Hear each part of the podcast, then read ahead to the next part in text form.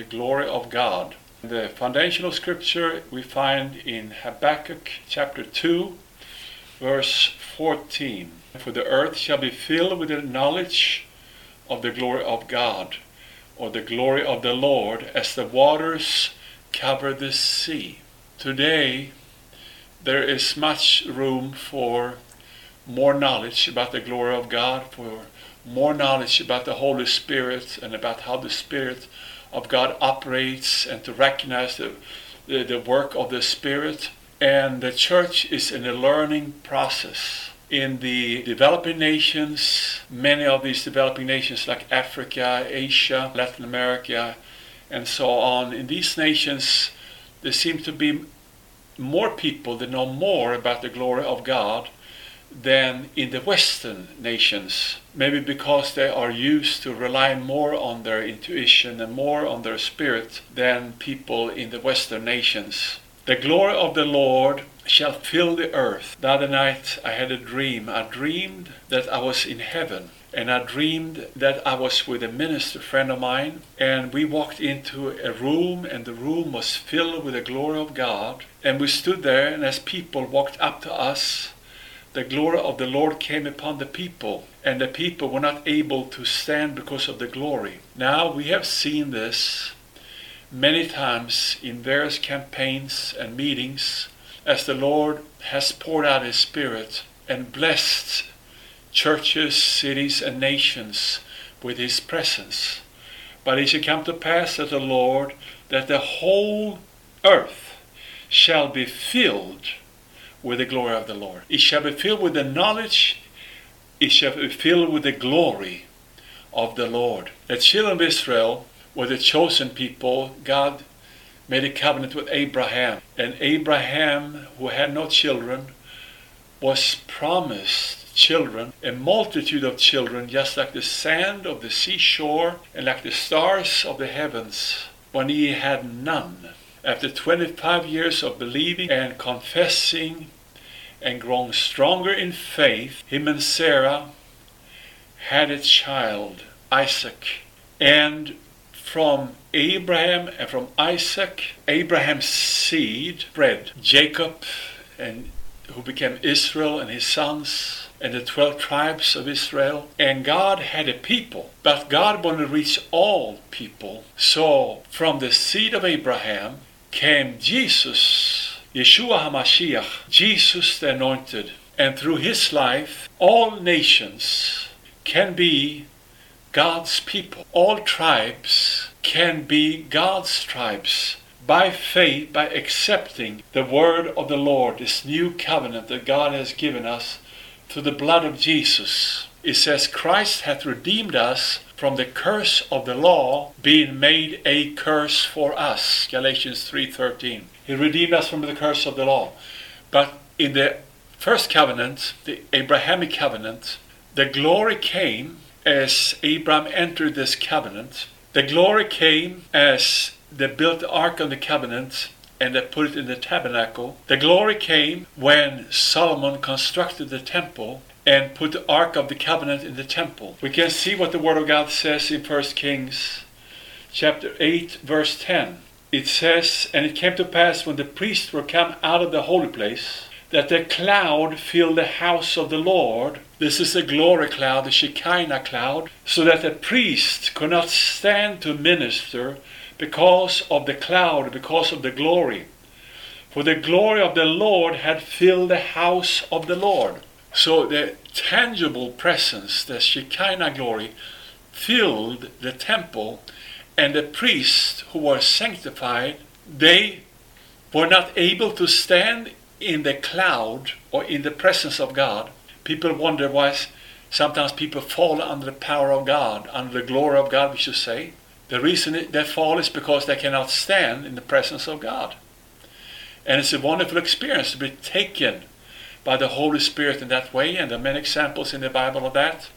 And then many times it happens today as we minister the glory of God. And as we look at the glory of God being poured out under the new covenant, of course, when Jesus came, he had the Holy Spirit upon his life and he ministered under the Spirit of the Lord as an old covenant, the first covenant prophet. And as he ministered, the anointing of the Holy Spirit did the work of God. And then he promised his disciples, which also were partakers of that anointing and doing his works while he was walking the earth and ministering for about three years. And then he said to the disciples, he appeared after his resurrection for 40 days, appeared to different people. And here he appeared, he said to them, Wait for the promise of the Father, which ye have heard of me. For John truly baptized with water, but ye shall be baptized with the Holy Ghost not many days hence. Now he's prophesying this. He's in his glorified body and he's speaking these words of prophecy to his disciples. And if we go to verse 8, it says, well, let me read verse 7 also. It is not for you to know the times or the seasons which the Father hath put in his own power. And verse 8, but ye shall receive power after that the Holy Ghost is come upon you, and ye shall be witnesses unto me both in Jerusalem and in Judea and in Samaria and unto the uttermost part of the earth. In order to be a witness, you have to be filled with glory. The glory is what people need to hear.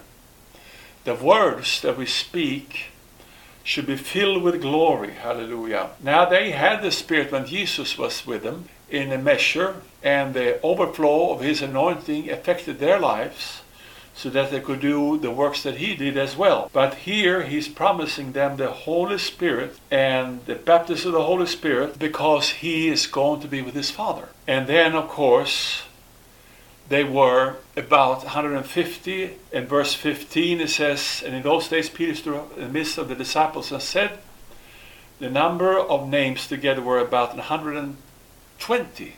Not 150, 120. At one time, Jesus appeared to about 500.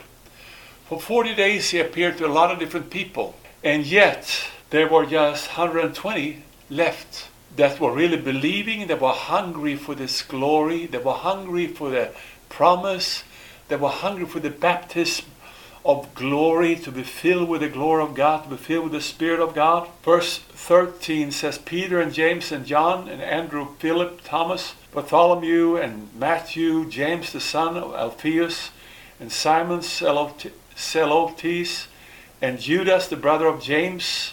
These all continued one accord in prayer and supplication with the women and Mary the mother of Jesus and with his brethren. And they were with expectation looking forward to the baptismal of the Holy Spirit they didn't really know what it was going to be about. They only knew what Jesus had said.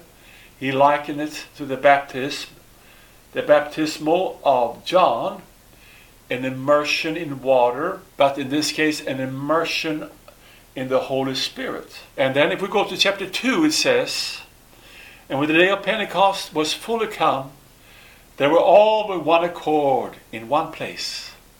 Now they had prayed for some time, and they had fasted, no doubt, and they had been seeking the Lord, and they had gotten into a spirit of unity, into one accord. Very important in order to experience the glory of God that we are in unity. And unity is not an intellectual thing. Unity is something that comes when we seek the Lord together. When we pray together, then comes unity. Hallelujah.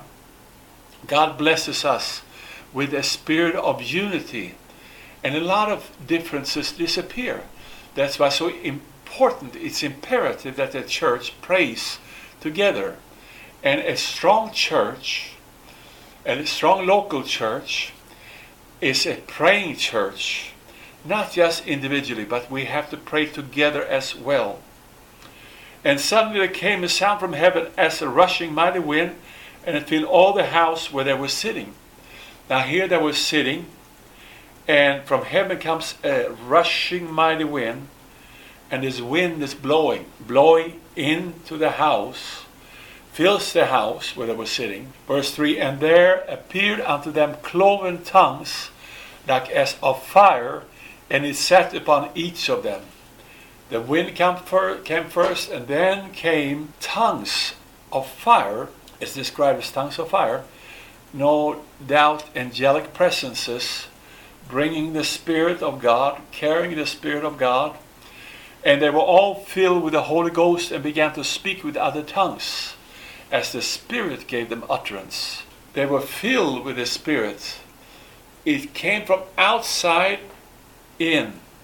First, the house was filled with the wind, and then the fire is set upon them.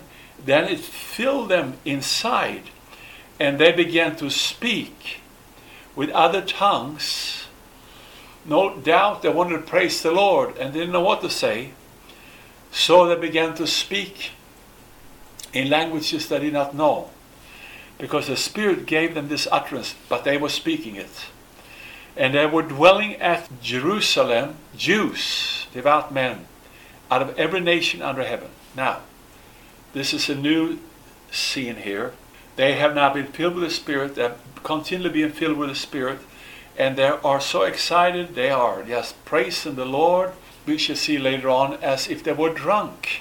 And we have seen that, and we see that many times when people are filled with the Spirit, they get drunk in the Spirit. And there were Jews at this point of time in Jerusalem in the day of Pentecost there were there devout men from every nation. See how God is now wanting to spread this thing. So this is their timing is perfect here, God's timing. Verse 6. Now when this was noised abroad, when they found out about this, the multitude came together and were confounded. They were troubled in mind. They were disturbed because they didn't understand it with the natural minds. Because every man heard them speak in his own tongue. Yes, in his own language. That was the main reason, see? They heard them speaking in their language from the nations which they came, although they knew that these people were Jews dwelling in Israel and did not know these languages. And they were all amazed and marveled, saying one to another, Behold, are not all these which speak Galileans? And how hear we every man in our own tongue wherein we were born? And all these people then listed, and they were hearing what did they hear? They heard him speak in other tongues the wonderful works of God. And they were all amazed and were in doubt, saying one to another, What meaneth this? Other mocked said, These men are full of new wine. They were filled with new wine, no doubt. And it was the wine of the Holy Spirit. It was the glory of God. And this was the beginning. This was the beginning of the new church, the new covenant that had now been established through the blood of Jesus and needed to be proclaimed to all the nations, not only in word but in power. Hallelujah. In demonstration of the Spirit and of power that Paul says in 1 Corinthians 2 4. And my speech and my preaching was not with enticing words of man's wisdom, but in demonstration of the Spirit and of power, that your faith should not stand in the wisdom of man, but in the power of God verse 4 and 5. Hallelujah. So the Spirit is needed.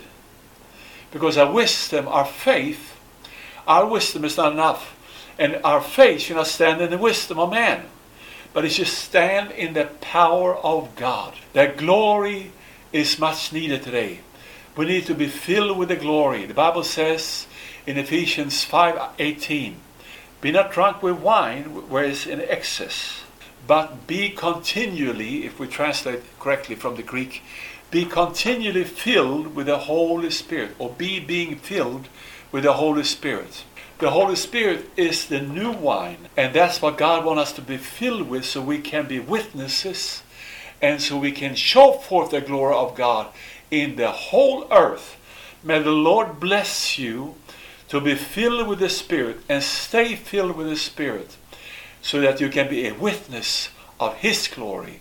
In Jesus' name, amen.